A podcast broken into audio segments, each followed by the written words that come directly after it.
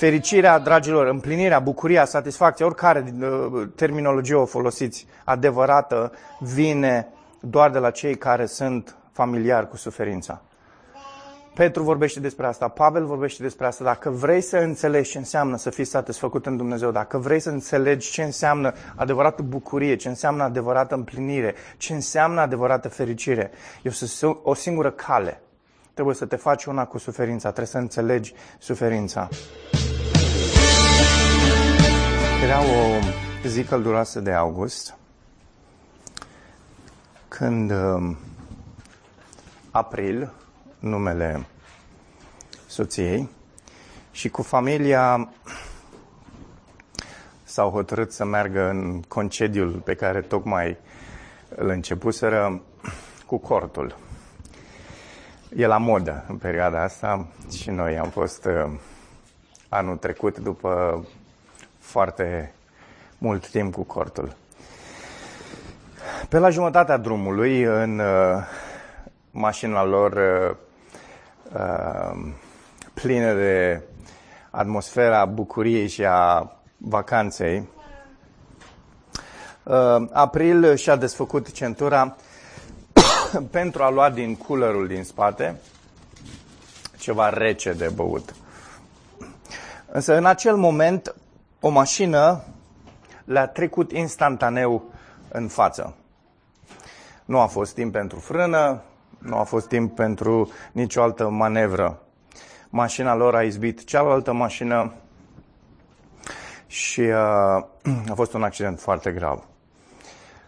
Din cealaltă mașină, pasager, pasagerul a decedat. Însă în, în, în evenimentul acesta, april, pentru că rămăsese fără centură, s-a întâmplat exact în clipa aceea, s-a izbit uh, foarte puternic de parbriz, iar în impactul acela și-a rupt gâtul. Adică și-a, și-a pecetuit viața ei și s-a condamnat pe sine la restul vieții într-un cărucior. La doi ani de zile, după acest eveniment așa de greu, soțul a părăsit-o. Are april motive să plângă? Să digere această suferință prin care trece? Am citit această poveste într-un articol scris de Johnny Erickson Tada, dacă o cunoașteți. O cunoașteți. Discuția dintre cele două a avut loc uh, în timp ce ambele erau parcate în căruciorul lor, una în fața celeilalte. Și Johnny a trecut printr-o uh, experiență destul de asemănătoare, nu într-o mașină, dar un accident care i-a pecetuit viața realmente într-un cărucior. În timp ce stăteau față în față, Johnny mărturisește în articolul acesta, după ce a auzit uh, povestea lui April, oare ce pot să îi spun acestei tinere mămici? Zicea Johnny, Doamne, cum o să se descurce această mamă tânără? Oare cum aș putea eu, zice ea, să o mângâi? Și uh, Johnny zice, atunci m-am gândit să-i citesc dintr-o scrisoare puțin mai veche a unui om care a înțeles și el bine necazul și suferința. Și a deschis la 2 Corinteni, capitolul 1. Textul din dimineața asta pentru noi, vă rog să deschideți. 2 Corinteni 1 de la 3 la 11. I-a citit două versete din textul acesta, versetele 3 și 4. Binecuvântat să fie Dumnezeu. Nici nu știu cum i-a citit uh, Johnny, probabil că i-a citit într-o voce mult mai caldă. Binecuvântat să fie Dumnezeu, Tatăl Domnului nostru Isus Hristos, April, și noi toți ceilalți, Tatăl îndurărilor și Dumnezeu oricare încurajări, Cel care ne încurajează în toate necazurile noastre, pentru a-i putea încuraja pe cei ce sunt în orice necaz, cu încurajarea pe care noi înșine suntem încurajați de Dumnezeu. Așa cum suferințele lui Hristos abundă în noi, tot astfel prin Hristos suntem încurajați din abundență. Dacă noi avem necazuri, este pentru încurajarea și mântuirea voastră. Dacă noi suntem încurajați, este pentru încurajarea voastră, care vă ajută să răbdați aceleași suferințe pe care le răbdăm și noi. Nădejdea noastră cu privire la voi, fraților și surorilor, este fermă, pentru că știm că sunteți părtași cu noi în suferință, tot așa sunteți și în încurajare. Fraților, nu vrem să nu știți despre necazurile pe care le-am avut în Asia, pentru că am avut greutăți dincolo de puterea noastră, așa încât pierduserăm și nădejdea de a mai trăi. Ne-am simțit ca și cum am fi primit condamnare la moarte, ca să nu ne bazăm pe noi înșine, ci pe Dumnezeu care învie morții. El ne-a scăpat dintr-un mare pericol de moarte și va, va continua să ne scape. În El ne dăjduim că încă ne va mai scăpa. Uniți-vă! Să ne ajutați prin rugăciunile voastre și mulți vor mulțumi pentru noi datorită darului dat nou ca răspuns la rugăciunea multora. Amin. Această scrisoare pe care Pavel o scrie uh, se aseamănă în introducere cu scrisoarea pe care Pavel o scrie celor din Galația. Este un început foarte atipic pentru, pentru Pavel, atât uh, când le scrie celor din Galația, cât, cât și în această a doua scrisoare către cei din Corint. Este atipic pentru că Pavel ne-a obișnuit în scrisorile pe care el le scrie, toate celelalte, să aibă cuvinte de apreciere, cuvinte de mulțumire, uh, cuvinte de încurajare, uh, direct proporționale cu uh, destinatare, cu cei care le scrie. Să-i laude într-un fel sau altul, să, să observe un, un element pozitiv, un element bun care se întâmplă în ei, în părtășia lor. Însă nici când le scrie celor din Galația, nici când le scrie aceasta a doua scrisoare celor din Corint, nu are niciun cuvânt de apreciere față de ei. Ci uh, Pavel uită realmente de, de ei și uită de toate lucrurile acestea și are realmente o benedicție, o binecuvântare la adresa lui Dumnezeu. Uh, probabil că cei din Corint s-ar fi așteptat și de data aceasta, așa cum a fost și cazul în prima scrisoare, să audă ceva gânduri apreciative. Însă tonul de deschidere este unul surprinzător, este cu totul altul. De data aceasta, Pavel nu își concentrează atenția asupra destinatarilor și își concentrează atenția asupra lui Dumnezeu. Și introducerea aceasta este, este una uh, fenomenală, este una monumentală, este una care cu siguranță că a fost citită de miliarde de ori, probabil, uh, de frați și surori de-ai noștri care au trecut prin suferințe și primul, uh, primul loc în care s-au dus să fie încurajați a fost acesta. Acesta e locul în care s-a dus Johnny uh, în discuția ei cu April. Probabil că Pavel le transmitea celor din Corint, având această introducere următoarele. Chiar dacă voi nu ați fost cu mine în suferințele mele și nici nu le-ați înțeles, Dumnezeu este încurajarea mea. Dar să știți că prin această măsură și protecție divină și voi sunteți mântuiți și voi beneficiați. Uh, da, nu, nu, nu putem să ne dăm seama exact emoțiile pe care le-au pe care le-au trăit cei din Corint în momentul în care s-au apucat să citească această scrisoare și uh, au văzut uh, un Pavel care scrie despre Dumnezeu și laudă pe Dumnezeu că e cu el în suferință, că îi înțelege, înțelege suferințele. Uh, nu povestește nimic despre cei din Corint. Tocmai pentru că cei din Corint uh, și o mare parte din ei l-au părăsit, l-au abandonat, cel puțin la nivel de concepții, la nivel de, de înțelegere a Evangheliei. Uh, s-au dus către altceva. Cei din Corint se pare că erau o adunătură de evanghelici postmoderni care credeau că popularitatea, bogăția, bunăstarea și sănătatea sunt semnul aprobării divine. Se vede asta peste tot în 1 Corinteni, se vede în celelalte scrisori, se vede în scrisoarea aceasta. Cei din Corint intraseră în acest blocaj, fascinați poate de, de, de apostolii falși pe care i-au primit în rândurile lor. I-au crezut pe aceștia, pe acești uh, eroi, așa cum îi numeau ei, dar nu l-au mai crezut pe Pavel. Au crezut că încurajarea și mângâierea vin din bunuri pământești. Pavel le reamintește încă de la început aceste scrisori că lăsând la o parte realitatea suferinței nu poate exista mângâiere, mântuire și viață. Dacă vrei să ai parte, zice Pavel, de mântuire, dacă vrei parte, să, să ai parte de încurajarea lui Dumnezeu, dacă vrei să te bucuri de viață de plină de El, trebuie să cunoști această realitate a necazului, a suferinței, a încercării. Și Pavel se zbate ca unul care îi pasă de sufletele lor să întoarcă înapoi la această realitate, să întoarcă înapoi la, la crucea lui Isus. Aici este cea mai mare realitate a suferinței pe care o vedem și o să pomenească și el în textul la care o să ne uităm în dimineața aceasta. Acolo la cruce rămâi fascinat că bogăția și încurajarea și viața nu vine prin nu știu ce popularitate, nu știu prin ce uh, uh, uh, uh, talent uh, oratoric, uh, prin uh, nu știu ce acumulări de informații sau materiale chiar, ci vine prin moarte, prin suferință, prin sărăcie.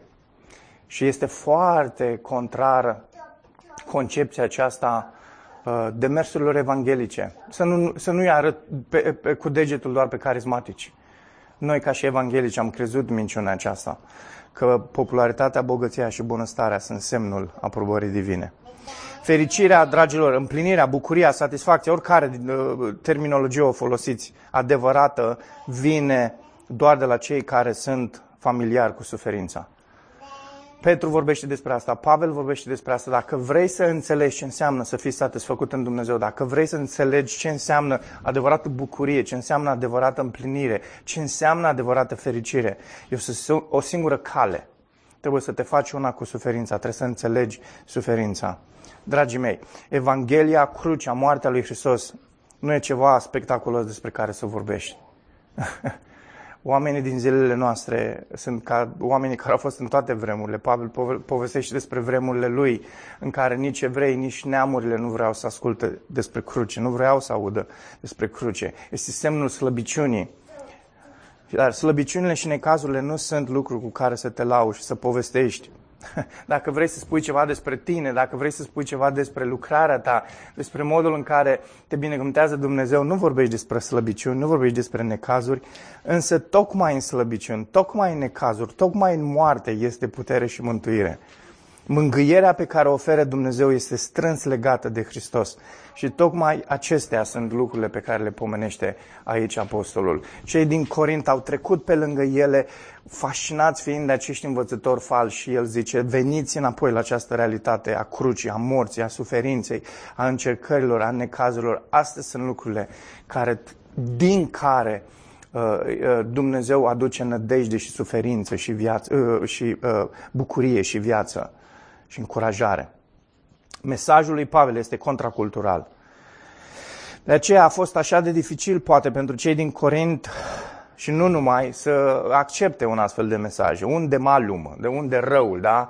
Acest, această întrebare latină care a circulat în filozofie, în filozofia antică, medievală și circulă încă și în filozofia modernă de, asta, de astăzi. Există, poți să iei diverse, uh, diverse scrieri ale filozofilor și vei găsi acest unde malum, de unde răul.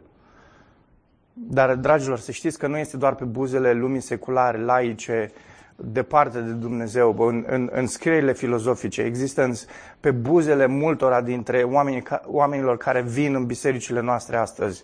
Unul dintre ei a plecat din mijlocul nostru, punând această întrebare, unde malum, de unde vine suferința? Cum Dumnezeu e bun, e suveran, e înțelept, este în control când există suferință? Și răspunsul pe care Pavel îl dă este da. Nu, nu a fost doar o luptă filozofică antică, prin care s-a încercat reconcilierea existenței răului cu divinitatea bună, tot cunoscătoare, tot puternică. Nu. Este o luptă actuală a multor astăzi. Oare cum poate un Dumnezeu bun și puternic să permită apostolului să fie bătut, să fie tâlhărit, și mințit. Și dacă am zice astea sunt chestii indirecte pentru că alții le-au făcut-o, Dumnezeu a permis lucrul ăsta, ok, atunci cum a permis Dumnezeu care în controlul naturii ca să naufragieze de trei ori, poate chiar de patru ori, Pavel?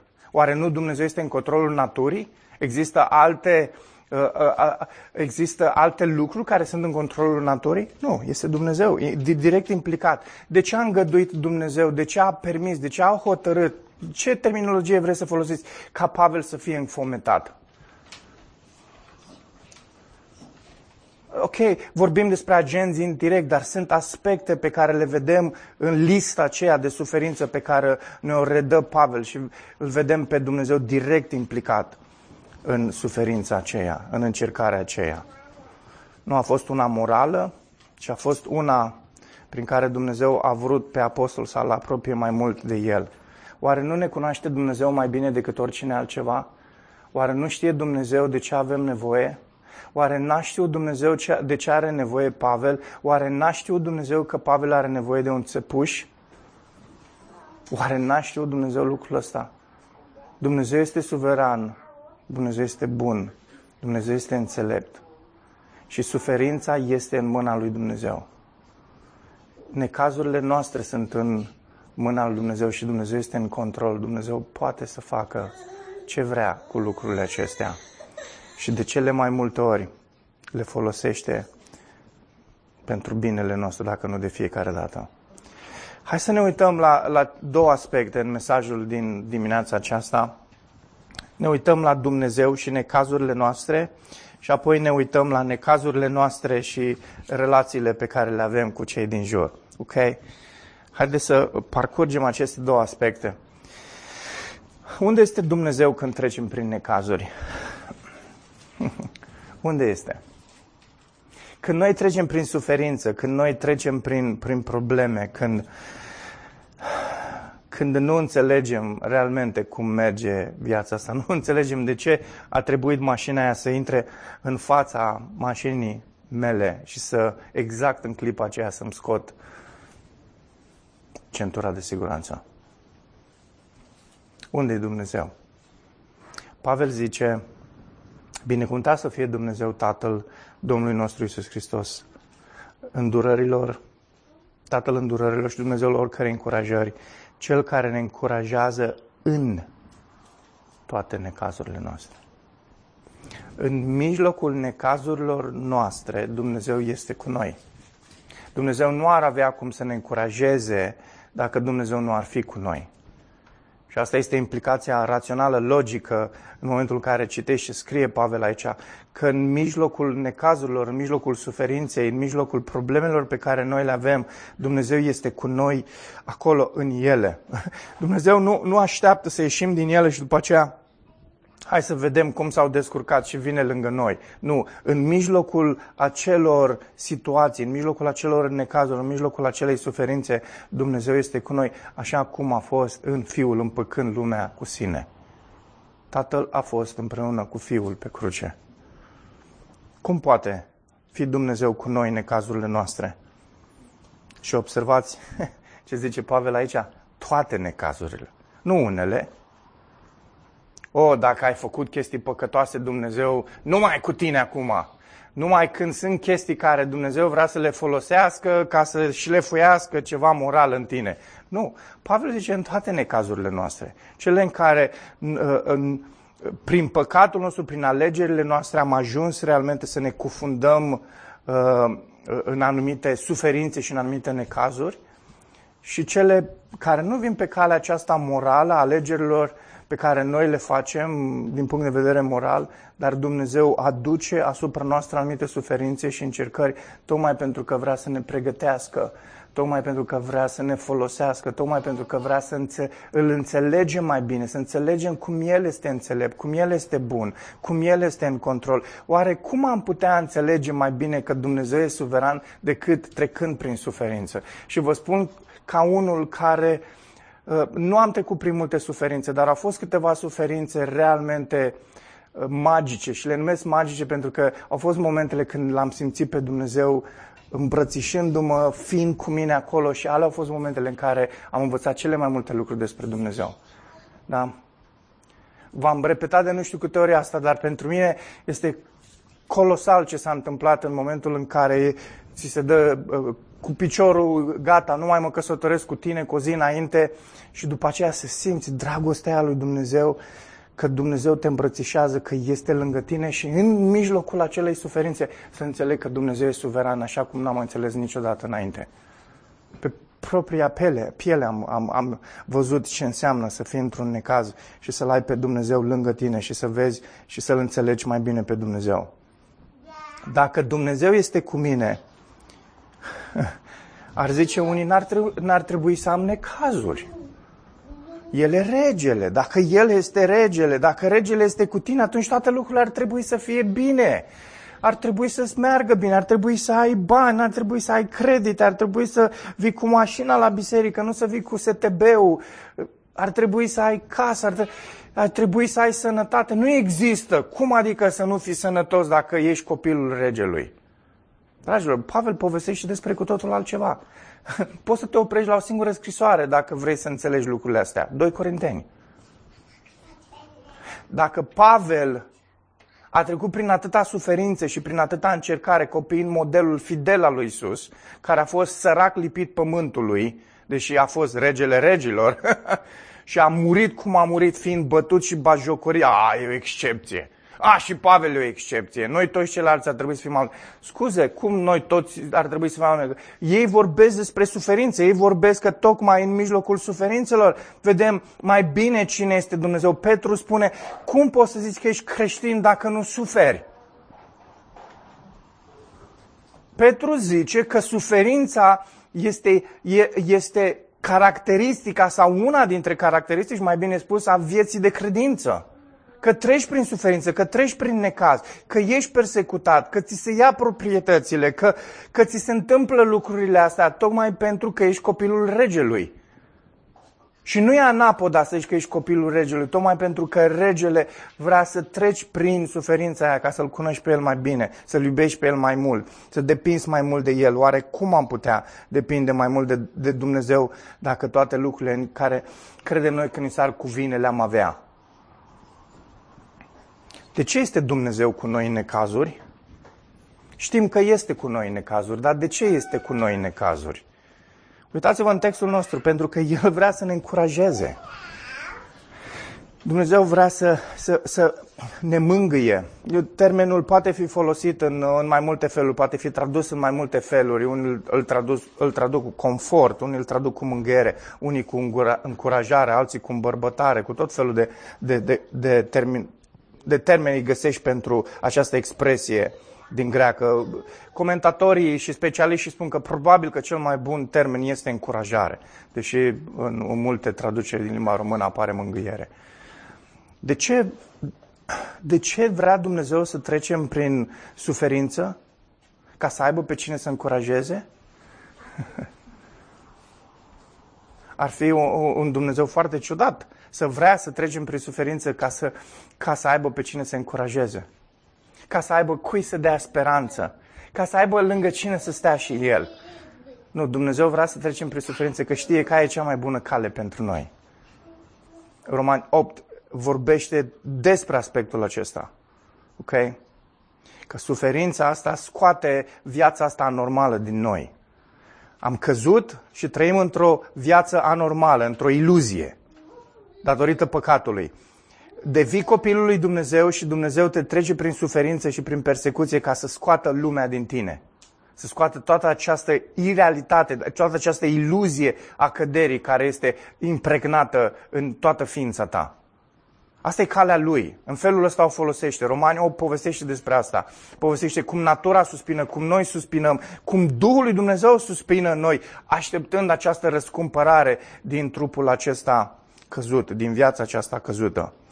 Pentru că El vrea să ne încurajeze, pentru că El este sursa oricărei încurajări.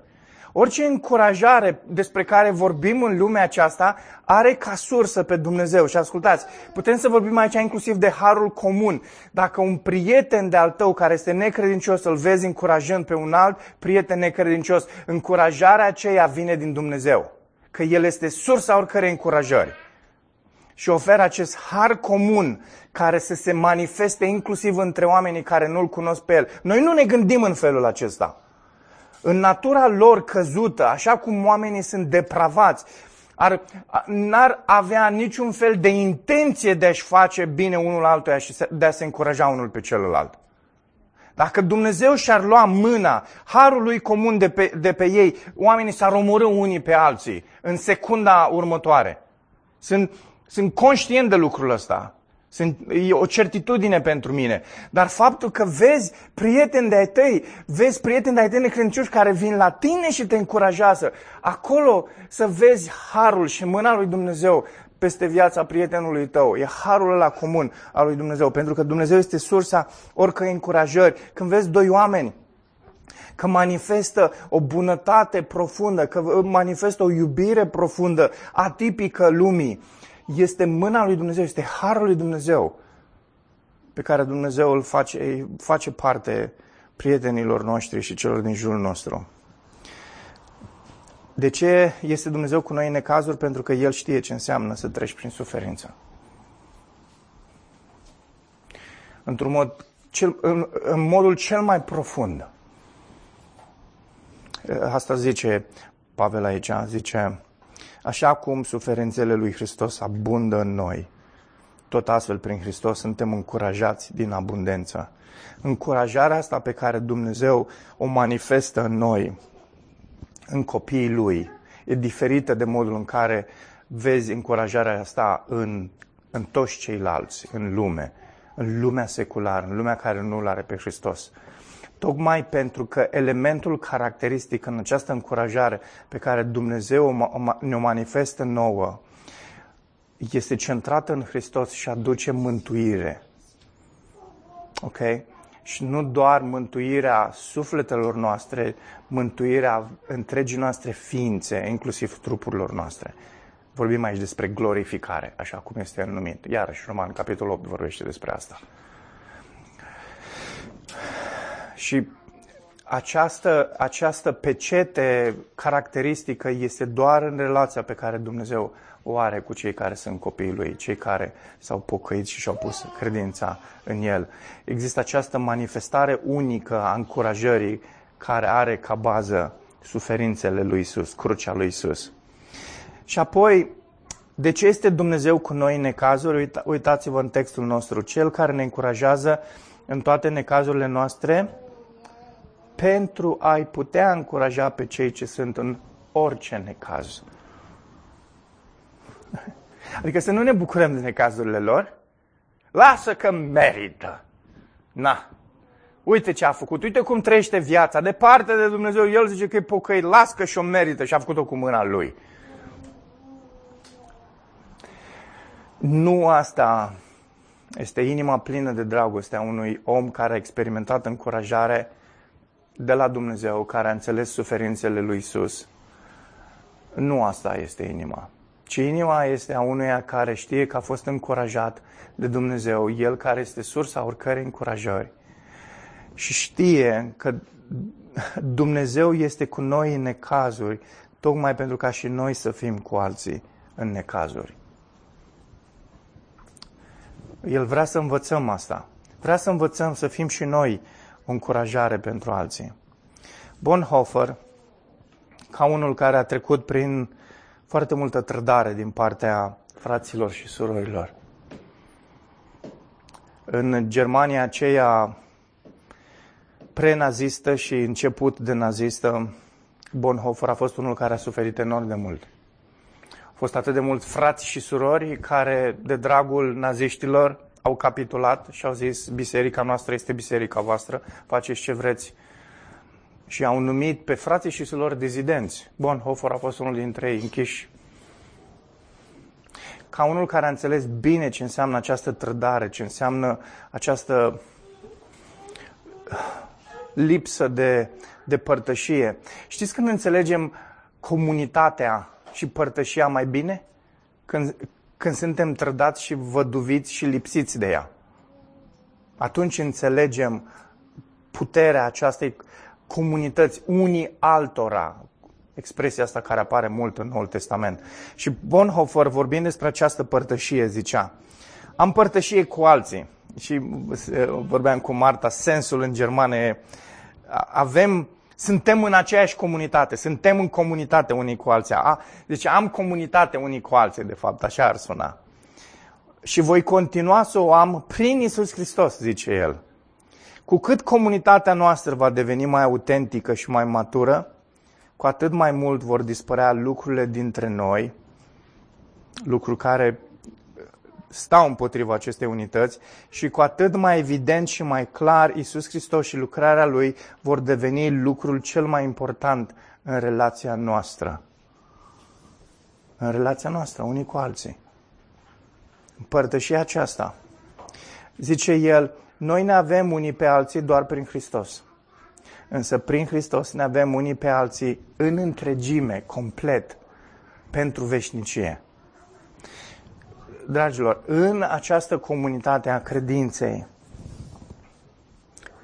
din păcate, adesea se pierde spiritul acesta al suferințelor lui Isus care ne aduce împreună, a lui Hristos, în care noi suntem împreună zidiți. Pierdem elementul acesta, știu că sună așa foarte pompos cristocentric, dar pierdem. Relațiile noastre devin despre noi, despre nevoile noastre, despre interesele noastre și nu e despre asta. Relațiile în comunitatea noastră trebuie să fie despre Isus, despre regele. Pentru că pe, pe fundamentul acesta există relația noastră și în, pe fundamentul acesta ea devine completă și pe fundamentul acesta ea este una veșnică. Și ne-am lăsat mințit prea mult de Larry Crabb și despre de, de atâți psihologi și atât de mulți filozofi care s-au dat creștini, dar care au predicat o evanghelie cu totul anapoda, diferită de ce zice fratele nostru Pavel. Nu, relația, comunitatea care există între noi îl are în centru pe Isus și suferințele Lui. Și când noi pierdem din vedere lucrul ăsta, da, nu ne va mai păsa unul de celălalt, nu ne va mai încuraja unii pe alții, nu vom mai sta unii lângă alții. Și îți dai seama cât de mult Isus este celebrat într-o relație de biserică, de într-o comunitate de biserică, îți dai seama de elementul acesta, uitându-te la cât de mult le pasă oamenii unul de celălalt, cât de mult se încurajează unul pe celălalt. Asta trebuie să ne dea de gândit nouă tuturor. Hai să vorbim puțin mai mult de aceste, aceste necazuri și uh, relațiile noastre. Nu mai, nu mai am foarte mult. Interesant că în, din versetul 8, uh, Pavel face uh, referire la o situație neclară, nu ne oferă detalii, dar vorbește despre o suferință pe care a avut-o în Asia. O suferință puternică, zice că a fost peste puterile noastre, aproape a fost să murim și foarte interesant tot limbajul ăla, că el zice și nu era o problemă, pentru că chiar dacă muream, Dumnezeu ne aducea la viață. De unde această certitudine a apostolului că Dumnezeu ne, ne, ne, ne-ar fi înviat? Dumnezeu i-a dat o misiune lui Pavel. Și, și Pavel era conștient că Dumnezeu va fi lângă el în misiunea aceasta pe care a încredințat-o. Te-am pus să fii apostolul neamurilor și în această încredințare puternică pe care Pavel o avea, el, el știa că și dacă ar fi murit, Dumnezeu l-ar fi adus la viață ca să-l folosească. Ce, ce, fenomenal! Nu, nu mai întâlnești astfel de oameni în vremurile noastre. Sau poate mai sunt, dar sunt ascunși prin nu știu ce țări interzise din Asia sau din Africa. Oameni anonimi despre care nu știe nimeni, nu au bloguri, nu au 20.000 de followers, nu au 50.000 de followers. Habar nimeni nu le știe numele, dar sunt niște frați care înțeleg suferința asta și înțeleg ce înseamnă să fii în Hristos și înțeleg relațiile de părtășie și comunitatea centrată în Isus. Uh, în fine, și aproape că Pavel uh, le, le reproșează că nu, în, în tot contextul acesta, că nu a fost acolo lângă ei și uh, tot acest pronume personal la plural a întâia, când el zice noi, noi, noi, el nu include și pe corinteni. Face un contrast aici, noi și voi, noi și voi, noi și voi, ceea ce înseamnă că voi nu este în noi. de și zice, suferințele astea ale noastre, Pavel, ne dăjduim să fie spre mântuirea voastră. Ok? Tocmai pentru că voi, corintenii, nu sunt parte al acestor suferințe și nu le înțeleg. Dar în versetul 11, Pavel face o chestie remarcabilă. Suferințele noastre sunt o oportunitate de slujire pentru voi. Și, dragilor, necazurile noastre sunt o oportunitate de slujire pentru alții. Uneori poate ne place să-i slujim pe alții în necazurile lor, dar nu vrem să ne facem vulnerabili și alții să cunoască suferințele și încercările noastre. O, poate văd că suntem slabi și atunci nu le împărtășim. Și asta e un lucru de care să ne pocăim. Pavel zice, uniți-vă să ne ajutați prin rugăciunile voastre și mulți vor mulțumi pentru noi datorită darului dat nouă ca răspuns la rugăciunile multora, inclusiv ale voastre, zice Pavel. Și, dragilor, surprindeți aspectul acesta, că necazurile pe care noi le avem, suferințele pe care noi le avem, sunt o ocazie de slujire pentru alții, inclusiv să se roage, dar să ne slujească.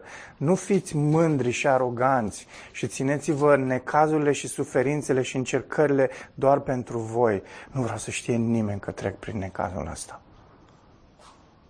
Știți care este paradoxul? Că de foarte multe ori astfel de persoane trec prin necazurile astea și peste 2-3 ani de zile îți reproșează ție că de ce n-ai fost cu ei în necazurile lor, când n-au împărtășit niciodată nimic despre ele.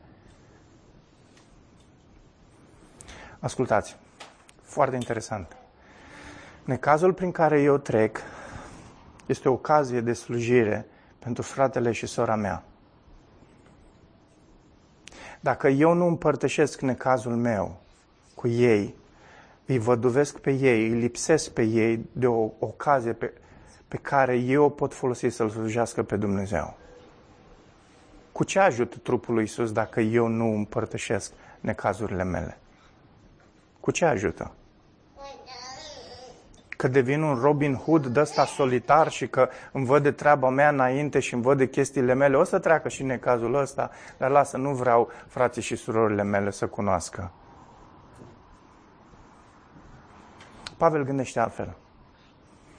Și Evanghelia ne încurajează la o, o, o altfel de viață, să trăim într-un alt mod. Nu numai că înțelegem suferința și fac o recapitulare aici, în modul în care Dumnezeu e cu mine în ea, El care este sursa oricărei încurajări și El poate să mă încurajeze și El o face în suferința și necazul prin care trec.